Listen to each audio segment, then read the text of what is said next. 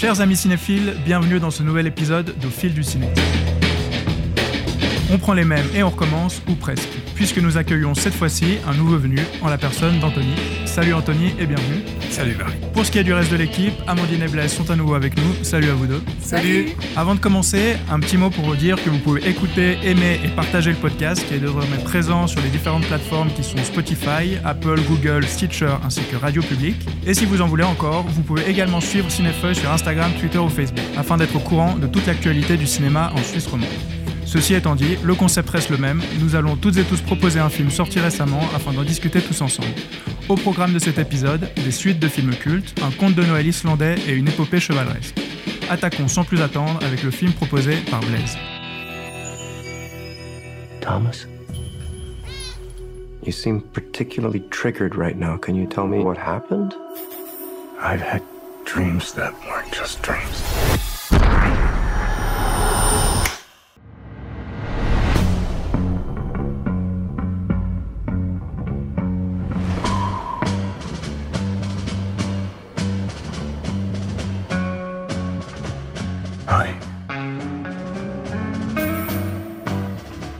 Have we met?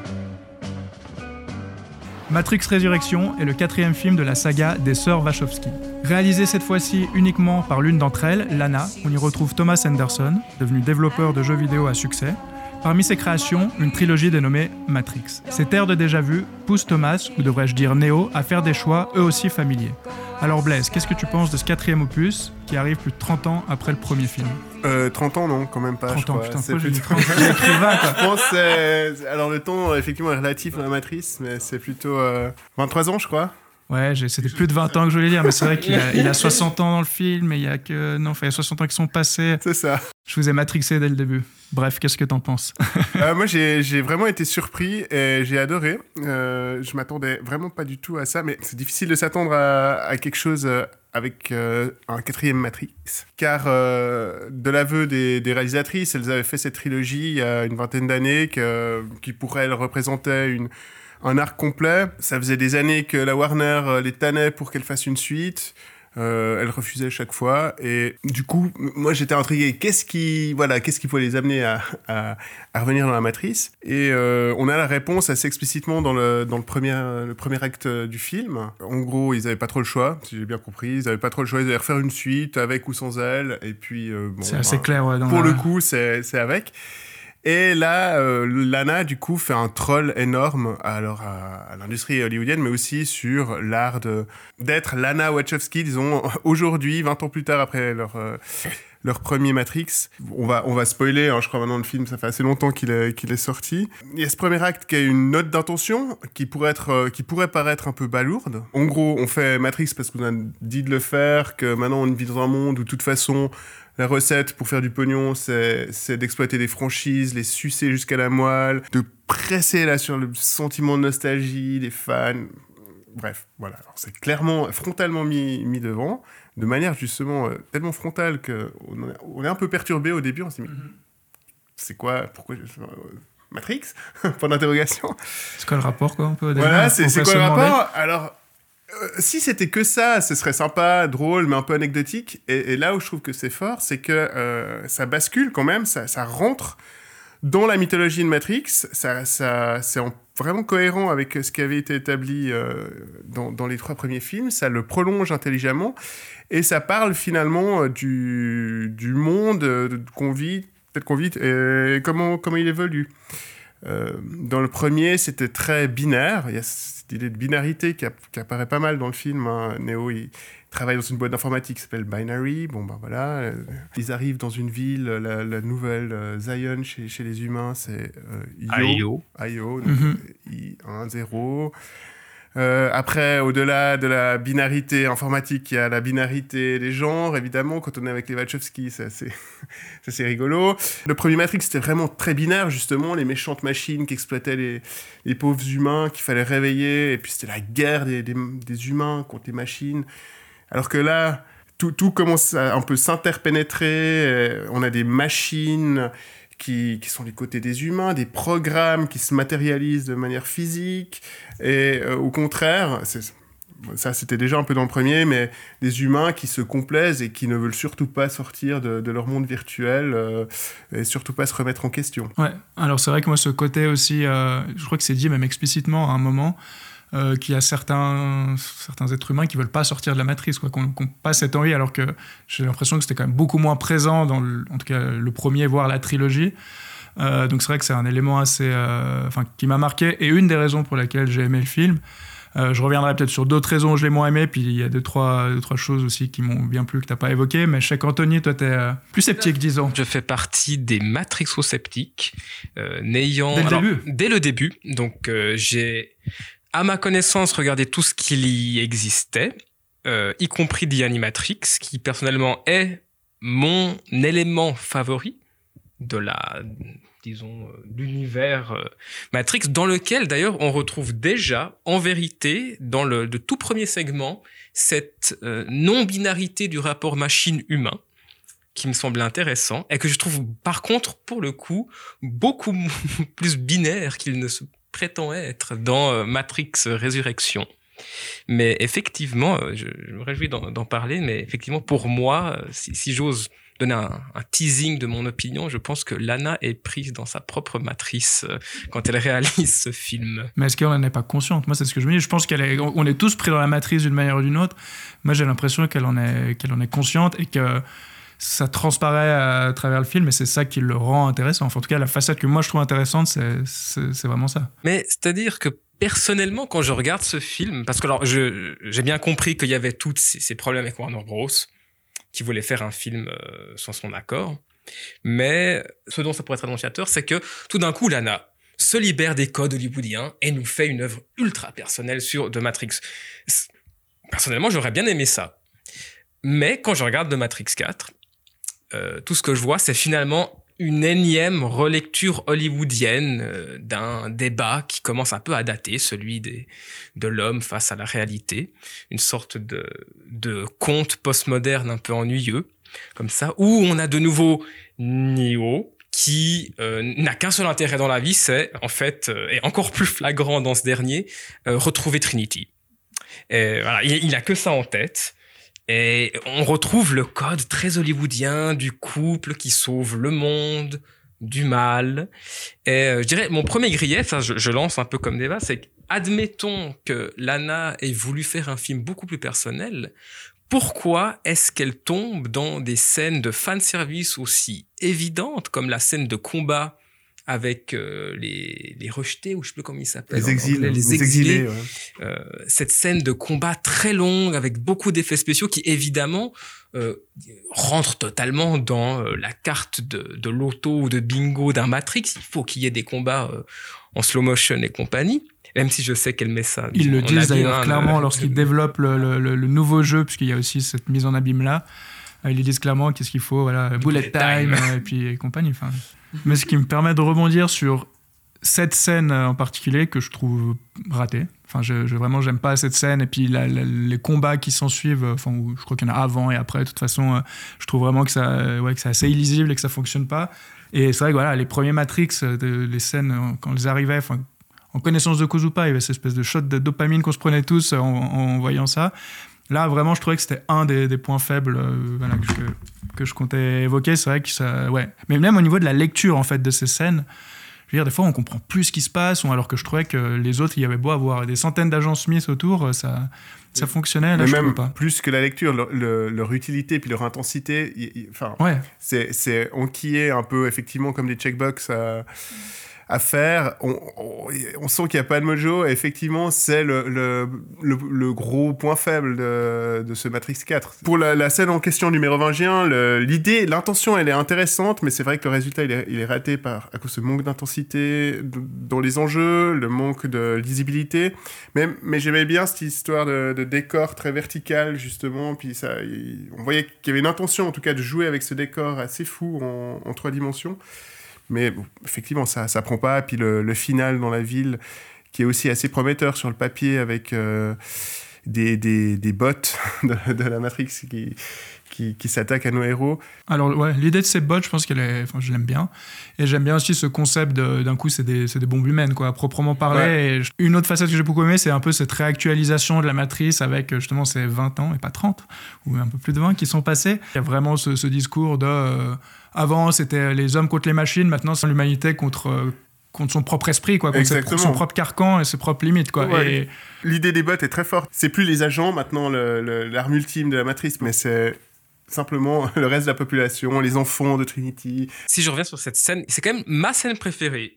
Donc du film, celle où les bottes tombent euh, des, des immeubles. Pour ceux qui connaissent l'histoire américaine ou le mondial, ils savent que le, le 11 septembre est une chose qui a existé. Euh, et en fait, quand on, quand on se renseigne un peu sur l'histoire euh, de, de la censure liée au 11 septembre, on se rend compte que les, les médias américains ont été forcés de supprimer les vidéos et les photos de ce qu'on appelait plus tard les jumpers, donc ceux qui se sont suicidés des tours. Et euh, là, j'ai vraiment vu, pour le coup, et c'est le seul endroit, une volonté de la part de Lana de vraiment remettre en question euh, le statu quo des images. Et je pense qu'elle avait ça en tête, parce que c'est vraiment évident, en fait, et qu'il y a effectivement là un clin d'œil à une histoire récente de la censure des images publiques par, le, par le- les médias américains.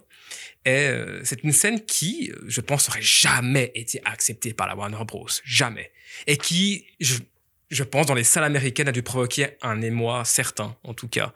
Et cette scène-là, pour le coup, est vraiment réussie.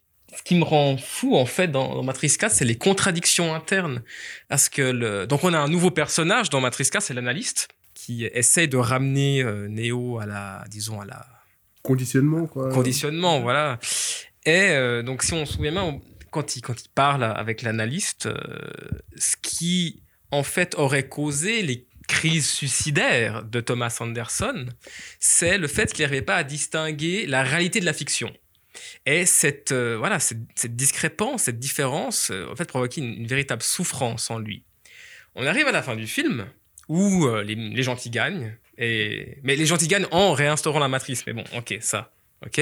Mais du coup, ensuite, il y a cette réplique qui prononcée par, euh, par Neo et, Trinity où ils disent oui, mais la, la fantaisie est réalité, la réalité est fantaisie, donc qui existe dans un état entre deux ou double. Et en fait, il justifie parfaitement les raisons qui ont poussé Thomas Anderson au suicide. Donc quoi Suicidons-nous? D'un point, de vue Ouais. strict- d'un point de vue strictement argumentatif, si on suit le raisonnement du scénario, en fait, il nous dit oui, oui, oui, tout à fait, suicidez-vous.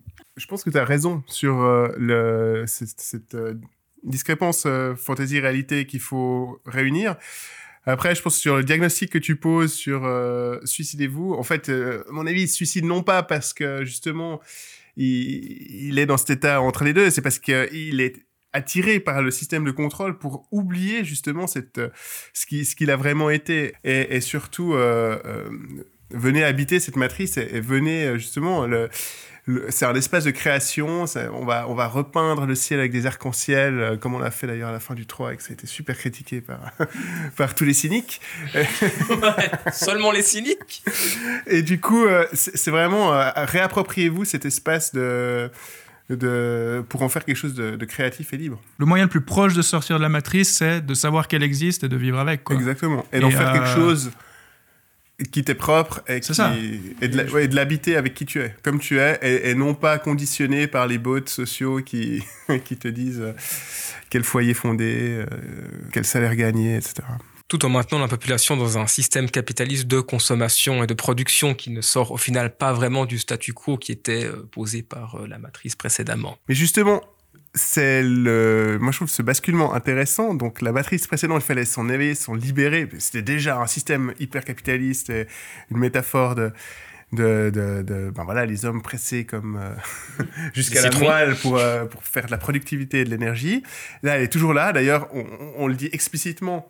Non seulement euh, on, on produit de l'énergie, mais en plus on en produit tellement plus quand on vient nous chatouiller avec des histoires de héros, qu'on ravive ces, ces histoires de, de Neo et Trinity. De sentiments, Même- ouais, je de sentiments, exactement. A- ça marche tellement mieux quand euh, on, on joue avec les sentiments de peur et d'espoir. Et... Désirant ce qu'on n'a pas et peur de perdre ce qu'on a. Voilà, j'avais noté celle-ci parce qu'elle elle résume. Et c'est vraiment de, voilà, de, de faire, faire le fi de, de ces différences réelles, virtuelles, et de vraiment habiter l'environnement, quel qu'il soit, avec, euh, avec liberté, panache et, et audace. Alors, je pense que je suis parfaitement d'accord avec ta conclusion, Blaise, et je pense que c'est pour ça que ma conclusion personnelle est que Matrix 4 est un film de boomer pour boomer, car de telles conclusions euh, ont été acquises il y a bien longtemps quand même.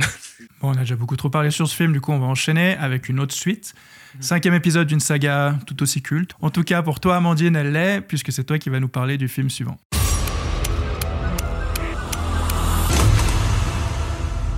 There's certain rules to surviving. Believe me, I know. They always come back. The killer is a part of something in the past. This one just feels different.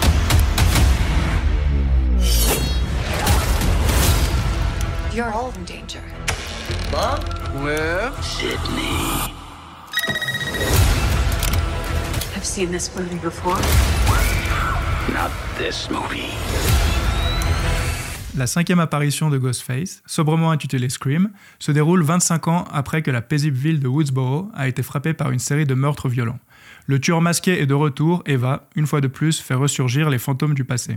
Wes Craven, réalisateur des quatre premiers films, étant décédé en 2015, cet opus a été confié à Matt Bettinelli Holpin et Tyler Gillette, qui étaient notamment à la tête du film Wedding Nightmare ou en anglais Ready or Not.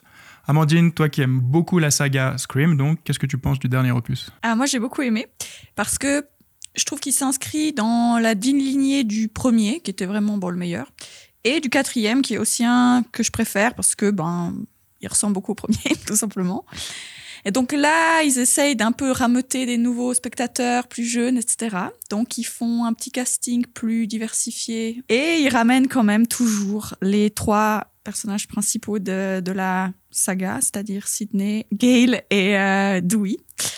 Donc ça c'est toujours sympa. Donc ils arrivent quand même, je trouve bien, à faire coexister les deux générations dans ce film-là, ce qui était moins réussi dans le 4. Parce que j'allais dire que dans le 4, il y avait déjà ce concept d'amener une nouvelle génération. Ouais, mais c'était, je trouvais que c'était moins. Ouais, je suis pas tout à fait Non, d'accord. Moi, je trouve justement, c'est un des. J'ai aimé certaines choses. Moi, c'est un peu, un peu l'effet inverse de, de, de Matrix dont on vient de parler. C'est-à-dire, Matrix a grandi dans mon esprit, alors que j'ai l'impression que Scream, là, depuis le temps passé, je me dis de plus en plus, ah, c'était pas terrible. Si j'avais pas été euh, dans cette espèce de petit cocon que je m'étais créé moi-même en revoyant euh, le- le- les précédents, puis en étant voilà complètement familier à la, à la, à la saga justement, je pense que ouais. Dans l'absolu, c'était un film vraiment moyen, mais pardon, je suis un peu coupé, je te Ah laisse non, alors enchaîner. bah, c'est clair que c'est du fan service beaucoup beaucoup, plein de blagues où si on n'a pas vu, on est là, ça nous passe complètement au-dessus. Tandis que si on a vu, on rigole bien, quoi. Mais ça, dès le deuxième épisode, je pense que, enfin, même le, le premier en soi, il y a déjà tellement de, de, de- Ouais, mais là c'est vraiment. d'autoréférence que. Ouais, mais là c'est vraiment des blagues plus, ouais. sur les quatre premiers, plus sur la culture populaire. Enfin, il y a les deux, il y a les deux aspects. Très nostalgique aussi. La, la fin. Exactement ce que Matrix dénonce, quoi. Oui, ben moi j'aime ça. Cette fin est vraiment le moment le plus nostalgique du film. Je trouve que c'est un peu noyé. On, se dit bon, c'est pas surprenant, mais on retrouve euh, les moments qu'on aime le mieux de la saga, donc on pardonne. Le lien qui est fait entre les deux générations est vraiment réchauffé là. Par contre, Euh, dans le 4, on avait la, c'était la nièce de Sydney qui était euh, qui était là, Emma Roberts. C'était sa nièce ou sa cousine. Cousine. Ouais, voilà, tu sais mieux. Ça fait trop longtemps que j'ai plus vu. Et là, on nous remet un lien de parenté vraiment tiré par les cheveux. Alors pour le coup, euh, tous les liens de parenté, c'est- du grand n'importe quoi. Enfin, ce qui, est, ce qui est normal, je veux dire, dans Scream, c'est comme ça depuis le début. De toute façon, c'est le cousin germain de la sœur de machin, puis c'est pour ça. Il y a toujours des mobiles, à- des raisons quoi, de, de, de meurtre un peu à, à, Ouais. à deux balles ou des raisons pour lesquelles les gens sont tués. Oui. Euh, là, pour le coup, en fait, ils se rendent compte Ah, mais oui, moi, euh, ma mère, elle a joué en fait dans un des stabs, donc qui est le film dans le film. Ouais. Euh, Il y a vraiment des trucs tirés par les cheveux au possible. Moi, ça, ça me dérange pas parce qu'on on va voir Scream, quoi. On va pas voir. Enfin, on sait à quoi s'attendre. Pardon? Enfin, je trouvais déjà que les, tro- les trois premiers, euh, ça, ça marchait. Mais moi, j'ai pas vu hein, le cinquième, ni le 4 d'ailleurs. C'était quand même à la base un film qui se moquait justement des codes, qui du coup se déclinait après lui-même en, Ouais. en- en- en film codifié et qui se moquait de lui-même. Au bout de cinq fois, ça, ça marche toujours? C'est légitime ou c'est juste. Non, bah là, il, ben, il continue. Ben, le 1, c'est de ça moquer des slashers en général. Après, le 2, les suites. Le 3, la trilogie. Enfin, voilà. Et là, il revient. En fait, ils parlent vraiment de eux-mêmes aussi. Ils parlent des requels. Donc, quand on fait euh, un reboot et un- Ouais, ouais. un- une sequel en même temps. Bon, puis ça parle euh, beaucoup de ce, ce nouveau genre qui est le- ce qu'on appelle le elevated Ouais. horror. Ah, et tu du me coup, coupe la Ah, alors, sous le pied. je te laisse, pardon. Non, mais oui, c'est vrai que il, il- dès le début, euh, ben, quand euh, Ghostface pose sa fameuse question, quel est ton film d'horreur préféré? Au début, on était sur du Vendredi 13, euh, les trucs bien basiques. Et là, qu'est-ce qu'elle dit? Je crois qu'elle dit The Witch. Non, du Babadook. Babadook. Et après, elle cite que des films qui maintenant sont considérés comme de la elevated horror, donc euh, qui dit quelque chose de la société, qui est pas juste un petit bain de sang et puis on rigole. En même temps, le film critique pas. hein. Il dit ok, ça existe, nous on fait pas ça, mais c'est quand même bien ce qu'on fait. Tu rigoles devant les bains de sang, toi, Amandine? Ouais. Non, mais moi, ce qui me fait, ce qui me fait beaucoup rire dans les screams, c'est que Ghostface, je trouve que il chope. En fait, il tombe d'un escalier, il est ah, Ah oui, oui. ah. Enfin, tandis que dans les autres, genre Halloween, Michael Myers, il est là, il nous arrive dessus. euh, La mauvaise Ah, il est maladroit, il a une maladresse qui est depuis le début qui est incroyable. Un des trucs quand même que je dois dire qui m'a énervé, c'est que ils ont connaissance des codes, parce qu'en fait c'est aussi le concept, c'est que c'est voilà, c'est des gens qui aiment le film d'horreur et puis du coup ils en ont plus peur, ils sont tellement habitués qu'ils savent ce qui risque de leur arriver. Mais là, ils savent, mais ils agissent pas en conséquence quoi. Je pense à alors on va pas dire qui, mais il y a quand même une mort euh, majeure quoi d'un personnage. La, façon dont il meurt, enfin la raison pour laquelle ça lui arrive, pardon, il ça, ça doit pas parce qu'en fait il sait que ça se passe comme ça dans ces films là et il doit pas enfin voilà il doit agir comme il souhaite le faire trop tard il aurait dû agir avant quoi j'ai peur de, spoiler je veux pas en dire trop parce que quand même voilà pour Scream euh, on se retient un petit peu plus que pour Matrix ou d'autres films mais voilà typiquement ça c'est un des trucs où je me suis dit mais putain ça fait cinq épisodes t'es censé savoir quoi Je pense que oui, si on veut être complètement conquis, il faut être fan depuis longtemps. hein, Pas juste arriver. Ils essayent d'ameuter euh, la nouvelle euh, des nouveaux spectateurs, mais je pense que c'est quand même majoritairement prévu pour les fans de la, de la première heure ou en tout cas qui ont grandi avec. ouais, ouais. Antonien évoquait les bains de sang pour le coup il est assez sanglant quoi enfin il a, il a pas peur de montrer les Mhm, choses je crois même qu'il a été interdit ouais, plus que les ouais. donc euh, ça voilà qu'on aime ou qu'on n'aime pas mais au moins c'est une nouveauté. Puis du coup par rapport à ce que tu disais aussi je trouve qu'il y a des, des, références aux autres comme ça qui sont, qui sont évidentes mais parfois c'est presque trop parce qu'en fait ça perd complètement de, de, l'originalité quoi. Enfin le, le mobile du tueur sans le dévoiler on, l'a déjà vu. Il y a un moment où ils sont dans un lieu qui est mythique. On l'a aussi plus ou moins déjà vu dans un des précédents. Enfin il y a quand même ce côté hyper redite qui du coup, ben voilà, peut-être qu'en n'ayant pas vu les films si récemment, ça m'aurait échappé, ça m'aurait plu. Mais là, en étant trop dans le, dans le jus, dans le truc, du coup, je me suis dit, ah putain, ils ont pas pu trouver autre chose, parce qu'en fait, j'ai l'impression de l'avoir déjà vu, quoi. Si tu dois donner euh, un, un classement des, des Scream, où est-ce que tu le Ah. places, cet épisode 5, cet opus euh, numéro 5 Alors, euh, je dirais en troisième position. 1, 4, 5, 2, 3. Tu places le 2 après, enfin si loin euh, Ouais. Ok. Du coup, on conseille euh, aux fans d'aller le voir, puis aux autres aussi pour se faire leur propre avis. De toute façon, euh, toujours bien d'aller voir les films en salle ou ailleurs. Et du coup, on va changer complètement de registre avec une première réalisation découverte l'été dernier dans la section Un certain regard à Cannes et qui a été également lauréate du prix de l'originalité.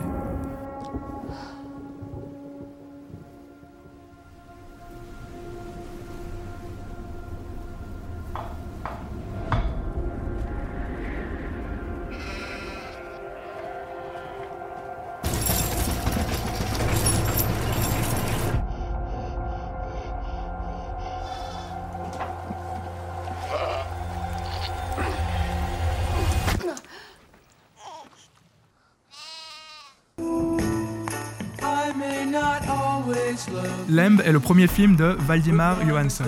On y suit Maria et Ingvar. Tous deux forment un couple qui vit isolé dans une ferme en Islande, élevant des moutons. Le jour où une brebis donne naissance à un étrange agneau, ils décident de l'élever comme leur enfant.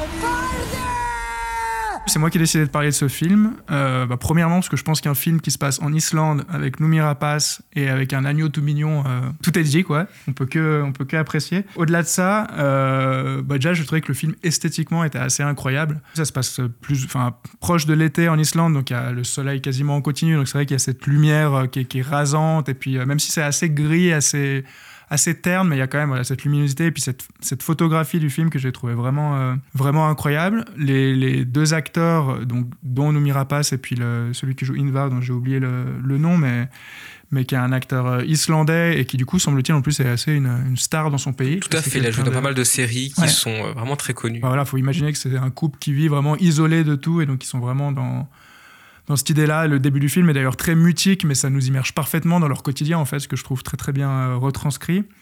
Et puis euh, bah, les animaux, parce qu'en fait il y a pas mal d'animaux, bah, notamment évidemment des moutons, des brebis, des agneaux, il y a des chiens, il y a des chats, et en fait ça, ça rajoute à l'immersion de ce film. Et puis je pense qu'il faut être immergé pour justement euh, arriver à cette révélation, parce qu'il y a une révélation qu'on n'a pas besoin de, de citer explicitement, mais qui peut, je pense, en laisser certains sur le bas-côté. Ouais, il n'y a même pas qu'une ré- révélation. C'est ça aussi qui est assez singulier et intéressant dans le film, c'est à quel point les révélations, elles, elles arrivent comme ça, sans prévenir. C'est à la fois euh, hyper surprenant, euh, hy- hyper frontal, mais en, en même temps, c'est là depuis un moment. Donc, il- ouais, je trouvais la manière dont ça distille un peu le, le fantastique, en fait, dans euh, l'immersion du fantastique dans ce quotidien d'éleveur, c'est un truc très singulier et assez fort, je trouve. Il y a une chose qui est, qui, qui- qui est pas de l'ordre du fantastique, qui est un drame qu'on comprend. euh, alors, tout dépend, je pense, de, de- de- de comment on entre dans le film ou quoi. Moi, la première fois que je l'ai vu, j'ai vraiment compris très très tôt.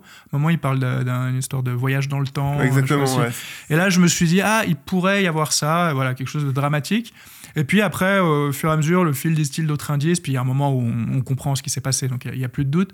Mais ça, je trouve que c'est très très bien amené. Et puis, même si le moment où il n'y a plus de doute, euh, voilà, on comprend, c'est pas non plus gros sabot, je trouve que c'est quand même fait avec une, certaine finesse. Et puis après, bah, la révélation dont je parlais, c'est le côté plus fantastique. Moi, des fois, je reste vraiment sur le bas-côté si je suis pas convaincu. Là, je trouve que c'est très bien fait, cette, cette facette fantastique.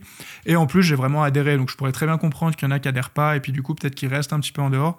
Dans mon cas, alors que pourtant, je peux être très réticent à ça, ça, ça, ouais, ça a vraiment bien, bien fonctionné. Et puis, je trouve qu'il y a quand même, même si voilà, on sait ce qu'on voit à l'écran, c'est un couple qui vit seul, on sait pas, voilà, qu'est-ce que eux voient vraiment, qu'est-ce qu'ils vivent. Il y a quelques scènes, c'est un peu peut-être du flashback, on n'est pas sûr non plus.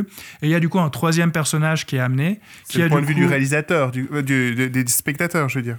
Le troisième personnage, tu Ouais, dis. Alors voilà, c'est là où je trouve que c'est intéressant. En tout cas, c'est un nouveau point de vue. Après, est-ce que celui des spectateurs A priori, oui. Bah, il, il vient un peu défier cette réalité utopique des, de ce couple, euh, cette réalité très bizarre. Il leur Mhm. dit non mais attendez, c'est quoi que vous vivez là? C'est quoi qu'on on est dans quoi? Même si je comprends pas trop le, le- donc le personnage, comment il est amené, ça on peut le dire rien. Il est jeté sur le bord de la route, euh, il sort on le sort d'un coffre, il est jeté, on lui jette son téléphone. Ça, j'ai pas trop compris. Je pense que c'est pour montrer que son passé euh, est un peu houleux, quoi, tout simplement. Ouais, ouais, voilà. Mais bref. C'est vraiment micro détail et puis c'est vraiment pas important. Mais par contre, c'est vrai que ce point de vue. Après, en plus, on devine qu'il y a des histoires. Donc, parce que donc, je sais pas si on l'a dit, mais ce troisième personnage est le frère euh, d'Ingvar. Et du coup, on voit qu'il y a, des, histoires euh, ultérieures, enfin passées, euh, encore une fois, qui sont pas gros sabots, qui sont pas balancées à notre, à notre visage. J'ai entendu par exemple que les, donc dans cette ferme où ils vivent, il y a donc des, des vitres, des fenêtres, jusque-là tout va bien, mais qu'ils ont utilisé, donc ils ont vraiment recherché le- le- un verre très spécifique pour avoir un reflet très particulier, parce que c'est vrai qu'il y a beaucoup beaucoup de plans où on voit le reflet de la nature environnante, donc euh, notamment des montagnes, enfin voilà, c'est l'Islande, quoi, c'est très sauvage, c'est très, très nature, et voilà, enfin c'est un détail, mais c'est vrai qu'on le remarque quand même dans le film, et je trouve que ça montre, et c'est un premier film, c'est aussi ça moi qui m'a marqué, c'est des, des- des petits détails qui je, trouve apportent beaucoup de choses euh, à ce film que j'ai beaucoup aimé. Alors, ce, ce réalisateur, Valdimar Johansson, en fait, il est surtout spécialisé dans les, dans les effets spéciaux. Il a travaillé sur Prometheus. euh, il a travaillé sur avec and- aussi. Hein, avec Numi Rapace d'ailleurs, il a travaillé sur Transformers. Et euh, je trouve qu'en en tout cas, alors spoiler, je n'ai pas apprécié le film plus que ça. Néanmoins, j'avais peur que ce soit un peu mal fait cette hybridation animal-homme. Et en fait, non. Spoiler, hybridation. J'ai pas dit qui était hybridé. Euh, non mais c'est pas un spoiler ça. Oh, quel suspense C'est pas un spoiler, mais Regardez euh, l'affiche. enfin, honnêtement, les, les rares effets spéciaux qu'il y a dans le film, en tout cas, sont extrêmement bien faits. Et c'est pour ça qu'on y croit en fait. Moi, c'est ça aussi qui, qui fait que ça a fonctionné. Il est chou ce gamin. Oui, Elle est très elle est chou. si chou, est Adam. pour la, pour la nommer. Est-ce que c'est vraiment un spoiler ou pas? Est-ce que les gens sont surpris? Est-ce que c'est aussi. Moi, amené j'avais vu venir. Bon, on le voit, alors on comprend qu'il y a un truc bizarre parce que dès. Non, mais on voit que sa tête. Tu sais bien qu'il y a un truc avec son corps et qu'est-ce que ça peut Ouais, être. mais on sait pas quoi, mais oui, c'est Ouais, vrai. Mais non. oui, oui. Ouais, mais c'est- C'est c'est- c'est- c'est- c'est- je trouve justement c'est- cette immersion du fantastique. Il y a d'autres euh, d'autres moments, bah, c'est un peu à l'image du frère balancé comme ça, à la fois de manière abrupte, mais finalement parfaitement naturelle. Ça, ça, ça rentre parfaitement dans le rouage euh, narratif, esthétique du film. Et ouais, l'arrivée de cette hybridation, effectivement, elle met vraiment du temps à- avant d'être révélée. Comme plein d'autres choses dans ce film qui, vraiment, qui mettent du temps à- avant d'éclore. C'est un truc que j'ai trouvé vraiment propre à ce film et, très, très maîtrisé. ce- cet art de, de faire éclore ces, ces fulgurances euh, de fantastique ou, ou d'autres choses aussi, les, ouais, les traumatismes du pers- des personnages. Il y a de- quand même énormément de qualité dans ce film et je trouve que la scène d'accouchement, justement, elle est très bien amenée. Déjà parce qu'on a un premier accouchement euh, d'une brebis qu'on voit naître en entier. Et puis tout d'un coup, on a ce deuxième accouchement. On comprend qu'il y a un problème. Et moi, j'ai compris qu'il y avait un problème par le, en fait, le travail sur le son. Il y a un premier son quand la tête de veau sort, et ensuite il y a un deuxième de veau, pardon. Lapsus. et quand, quand la tête de veau sort, tu couperas ça au montage. Agneau Ah, T'as dit deux ah, fois bon non La tête d'agneau sort enfin et en fait le, second son qui devrait être celui des pattes arrière arrive beaucoup trop vite et beaucoup trop cru. Et en fait là je me suis dit le fait qu'il n'y ait pas une lourdeur dans ce son me fait penser alors je sais pas si c'est un corps humain, mais il y a en tout cas un problème avec la longueur du corps. Et juste dans le travail sur le son, et qui est en plus très important dans cet environnement islandais entouré de montagnes, de vents, de rivières. Euh, je trouve que pour le coup, le réalisateur a fait un magnifique travail pour. En fait, c'est presque une, une lettre d'amour à l'environnement euh, qui les entoure. Et euh, à aucun moment, en tout cas, j'ai l'impression que dans ce film, la nature est antagoniste des, des personnages. On, on pourrait s'y attendre. Moi, moi, en tout cas, j'y vois au contraire une. Mais Blaise, je vois, tu souris. Alors, la nature leur pète bien la gueule à la fin quand même. Quoi. C'est quand même l'idée. Moi, Je suis pas sûr que ce soit la nature qui pète la gueule. Enfin, mais là, on rentre dans des spoilers très Mais, bon, de toute façon, spoilons. À partir de maintenant, voilà, jusqu'à pour, pour ce film-là, on va, on va Spoiler alert, spoiler alert, Euh, parce que euh, je- la fin est évidemment euh, importante, quoi. Mais voilà, elle est aussi assez brutale parce que finalement, c'est vrai que ce film prend son temps. Euh, comme on disait, il est, il est assez mutique au début, il, il a un rythme assez lent. Puis il dure pas trois heures pour autant. Et c'est vrai que la fin, elle arrive quand même de façon assez brutale et assez rapide. Ouais, puis elle te coup, je- laisse un peu sur le carreau quand t'es en, en mode Ah, qu'est-ce qu'il faut en penser? Alors justement, Euh, qu'est-ce que vous en avez pensé si vous êtes euh, capable d'en penser quelque chose? Parce que je sais que moi, la première fois, j'ai eu du mal. Maintenant, ça va un peu mieux, mais c'est pas encore ça. Moi, alors quand même, tu- justement, cet antagonisme euh, humain-nature, c'est quand même le, le truc qui m'est apparu à la fin.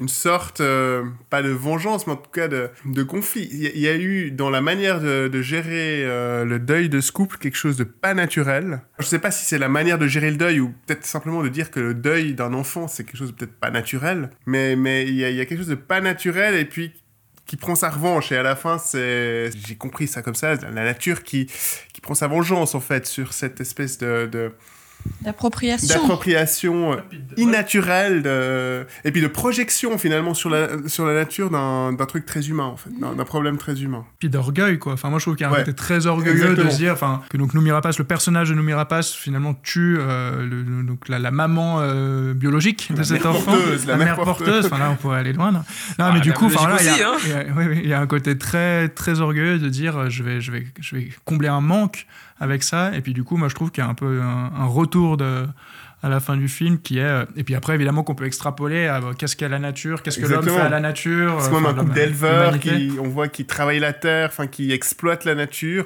Alors c'est pas montré de manière euh, euh, militante ou pas Non, du pas tout du même c'est c'est montré euh, justement c'était ça qui trouble un peu c'est c'est montré plutôt de manière harmonieuse ils sont en harmonie avec euh, leur environnement ouais, c'est ça que je disais. Toujours, mais à la fin, quand même, c'est hyper violent ce qui leur arrive, ce qui se prennent dans la gueule. Et quand tu réfléchis, ce qu'ils ont fait eux-mêmes par rapport à la nature, en fait, c'est quelque chose d'assez violent, de très orgueilleux et euh, de, de- de- de complètement malsain. Oui, puis le, un moment que je trouvais intéressant, c'était quand le, le frère de Ingvar demande à Noomi Rapace est-ce que Ada, donc le petit agneau, sait que tu as tué sa mère.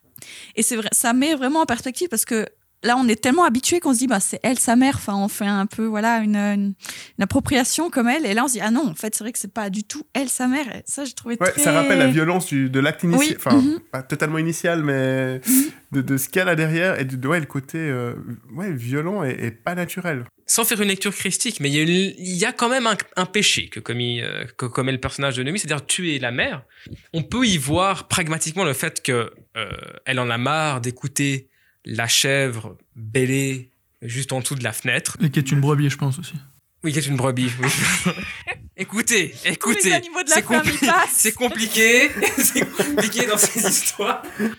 Mais voilà, ou alors évidemment, on peut faire une lecture beaucoup plus symbolique de, elle veut remplacer une bonne fois pour toutes la mère et en fait ramener entièrement Ada du côté de l'humain, ce que visuellement elle n'est pas.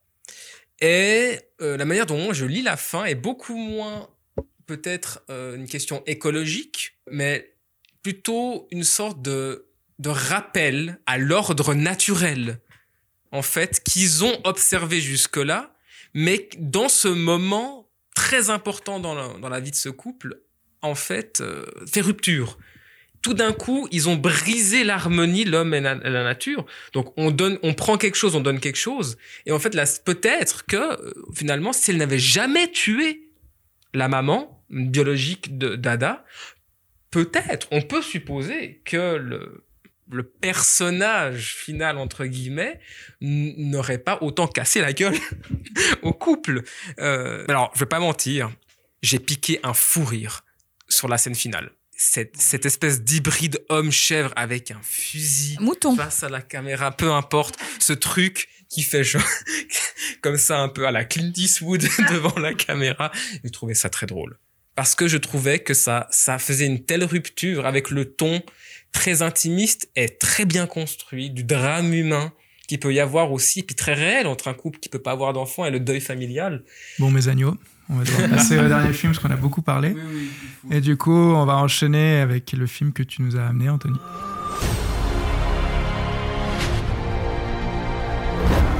You rest your bones. I'll finish your quest for you.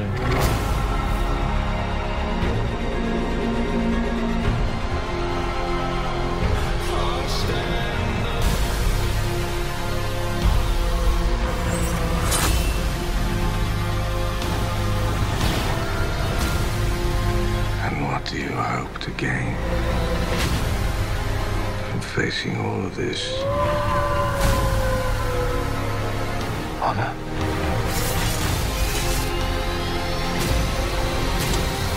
Adaptation du roman de chevalerie Sir Gawain et le Chevalier Vert, réalisé par David Lowery, The Green Knight narre la quête de Gawain, le neveu du roi Arthur, afin d'affronter le Chevalier Vert. En chemin, il sera confronté à de nombreuses épreuves. Anthony, c'est du coup toi qui as proposé The Green Knight. Pourquoi ce choix?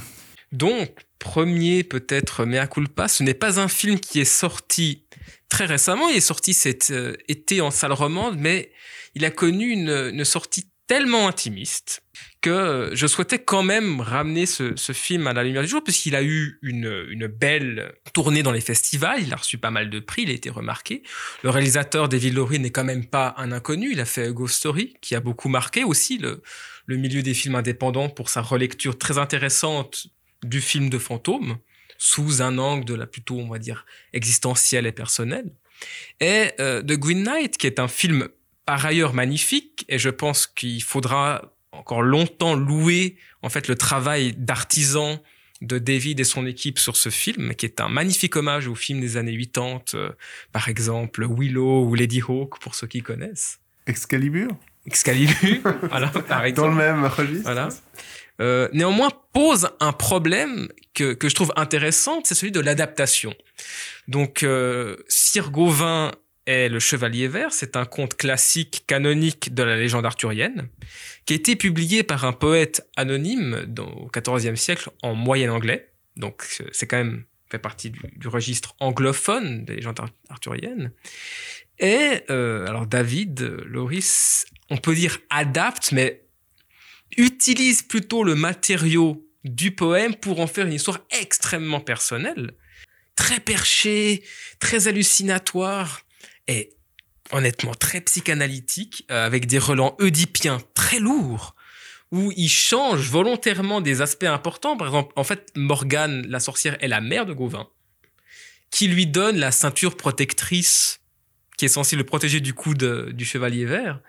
Euh, et là, ça devient sa mère. Et en fait, cette, euh, disons-le concrètement, dans le film, Gauvin l'obtient euh, en acceptant de se faire masturber avec par euh, une, une, une jante dame qui dont il refuse d'avoir les avances. Et euh, Euh, Gente Dame, qui est euh, le sosie, vu que c'est la même actrice, Ouais, de, sa compagne. Donc, on Euh, comprend donc que c'est sa mère en fait qui crée des avatars comme ça. Et quand j'ai lu des interviews, euh, effectivement, il le dit. Non, non, oui, oui. euh, j'ai été victime du syndrome de Peter Pan dans mon enfance. Pour ceux qui ne savent pas ce que c'est le syndrome de Peter Pan, c'est quand on ne- on n'arrive pas à quitter la maison. C'est quand on n'arrive pas à devenir adulte. Et il voulait régler ses comptes avec sa mère. Donc c'est l'explication qu'il donne. Et en fait, j'ai pas pu apprécier, je pense, le film à sa juste valeur parce que le texte de base est déjà très riche en symbolisme, très intéressant. Et ici, on a des, infusions un peu postmodernes, psychanalytiques, personnelles de David qui s'ex- qui s'explique avec sa maman.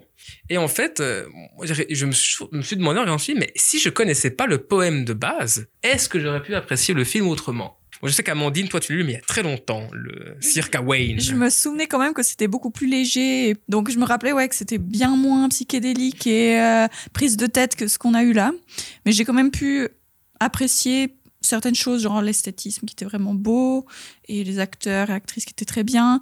Mais c'est vrai que tout ce côté euh, oedipien euh, et sur le sur la, la, la relation avec sa mère, enfin tout ça. Et aussi beaucoup d'autres péripéties qui ont été rajoutées que je trouvais qui servaient à rien. Moi, j'ai vu le film il y a déjà quelques temps. euh, Le côté esthétique euh, voilà, qui est évoqué par tout le monde, euh, je pense qu'il n'y a rien à dire. Enfin, c'est une très bonne raison de voir le film, en tout cas. Après, l'histoire, tout ça, alors sans avoir lu en plus le texte de base, mais il y a, y a plein d'éléments que vous avez évoqués qui me qui m'échappent donc je vais pas euh, plus m'avancer là-dessus mais par enfin qui m'échappent à cause du temps. Et du coup euh, mais par contre je me dis voilà une adaptation est-ce que le but c'est pas aussi bah, de faire sa propre adaptation en connaissance de cause? C'est-à-dire que sauf erreur au début du, film enfin comme dans tout film qui sont inspirés ou qui sont adaptés c'est pas genre je vais vous dire comment c'était enfin quelle est la réalité ou qu'est-ce qui a été écrit ou... Jodorowsky disait, dans, tant que, qui s'était attelé aussi une œuvre iconique, euh, peut-être moins importante et fondamentale que Le Chevalier Vert, mais qui était Dune. Et, et il disait, euh, Dune, euh, une adaptation, et en général, une adaptation, le matériau d'origine, il faut le prendre et il faut, il faut le violer. Qu'est-ce que tu en as pensé du coup de, de Green Knight que tu as vu dans des très mauvaises conditions de tes propres. euh, Exactement, mais que j'aurais vraiment voulu euh, voir dans les que j'ai- j'ai beaucoup aimé. j'ai... Alors c'est un cinéma qui me parle, moi c'est vrai que les légendes arthuriennes, je sais pas pourquoi, j'ai toujours à l'égard de ces, légendes arthuriennes une sorte de fascination que je ne saurais m'expliquer. Et ce Green Knight, pour moi, il, ben justement, il réunissait ben, ce côté mythologie arthurienne. Euh, Ce qu'avait très bien fait Excalibur aussi, c'est un patchwork d'influences euh, finalement très New Age, mais ça marche très bien, je trouve, dans, dans ce contexte arthurien. De, là, il mélange effectivement la nature, la psychanalyse, euh, ces visions euh, fantasmées d'un Moyen Âge. euh, ouais, j'ai adoré la manière dont Camelot est représenté là quand il se rend à la cour du roi, cette espèce de gigantesque château. euh, il y a quelque chose de fort, je trouve, dans l'imagerie, dans, dans la trame euh, oedipo-freudienne du, du personnage. Reste l'esthétique, qui est pas seulement gratuit, c'est pas seulement des belles compositions, mais vraiment cette opposition entre le vert et le rouge qui se retrouve à plein de niveaux euh, narratifs, euh, étalonnage et euh, même dans la coupe de cheveux de- des, des, des protagonistes. C'est c'est assez, c'est assez étonnant et assez fort. Quoi. cet enregistrement est beaucoup trop long Donc la dernière fois, je vous avais demandé des, des petites suggestions pour Noël, vu que c'était l'époque. Là maintenant, on est en début d'année, il paraît qu'il faut faire des bonnes résolutions, et tout ça, tout ça. Donc c'est un petit peu différent. Ce que je veux vous demander, c'est quels sont vos grands manquements dans votre cinéphilie Du coup, les films que voilà, vous devez de rattraper à tout prix cette année ou, ou les suivantes. Oui, il y en a un euh, parmi beaucoup, mais c'est un running gag parce que chaque année, je, je prends la bonne résolution de le voir depuis allez, 18-20 ans. C'est le Scarface de, de Palma. c'est voilà. Moi, il y a deux films euh, de creature feature, comme on dit, que j'ai pas vu et qui manquent cruellement. C'est euh, Les Dents de la Mer et Jurassic Park. Ok. Euh, moi, de mon côté, je m'étais fait la filmographie de Stanley Kubrick. Et je sais pas pourquoi, j'avais mis Barry Lyndon de côté. Je pense que, je sais pas, je- c'était. Non, non, mais voilà, en plus, c'est pas, pas des moindres, quoi. Et du coup, euh, non, non, je, je m'étais dit, ah, c'est long, c'est un film d'époque, j'ai pas envie, c'est éclairé à la bougie et tout ça. Donc, du coup, je l'ai jamais vu. Et puis, bah, un peu comme toi, Blaise, il est dans ma liste sans fin de films. Ah, moi, je le revois volontiers pour la 15e fois avec toi. après, le fait est que c'est aussi le genre de film que je veux pas voir n'importe où, n'importe quand, n'importe Ouais. comment, avec n'importe qui non plus. Mais du coup, t'es le bienvenu. Non, non, mais du coup, euh, voilà, donc je sais que euh, voilà, c'est un film, il faut que j'ai vraiment envie et tout. Et du coup, bah, peut-être je repousse le moment, mais j'attends euh, le très bon moment. Anthony, toi? Alors ceux qui me connaissent seront surpris et je pense me lanceront des, enfin m'envoieront des lettres euh, à l'anthrax, mais c'est la filmographie de Yasujiro Ozu. Donc la filmographie, quoi. Je n'ai rien vu de lui. Et forcément, il faut tout voir de lui. Bon, du coup, on sait ce qu'il nous reste à faire pour cette, euh, cette année à venir. On a des films à voir. ciné-club. C'est ça, c'est ça. C'est ainsi que ce deuxième épisode de Fil du Ciné touche à sa fin. Euh, merci à toutes et à tous de nous avoir écoutés. On se retrouve très vite pour un nouvel épisode. Et d'ici là, n'oubliez pas d'aller au cinéma. Ciao.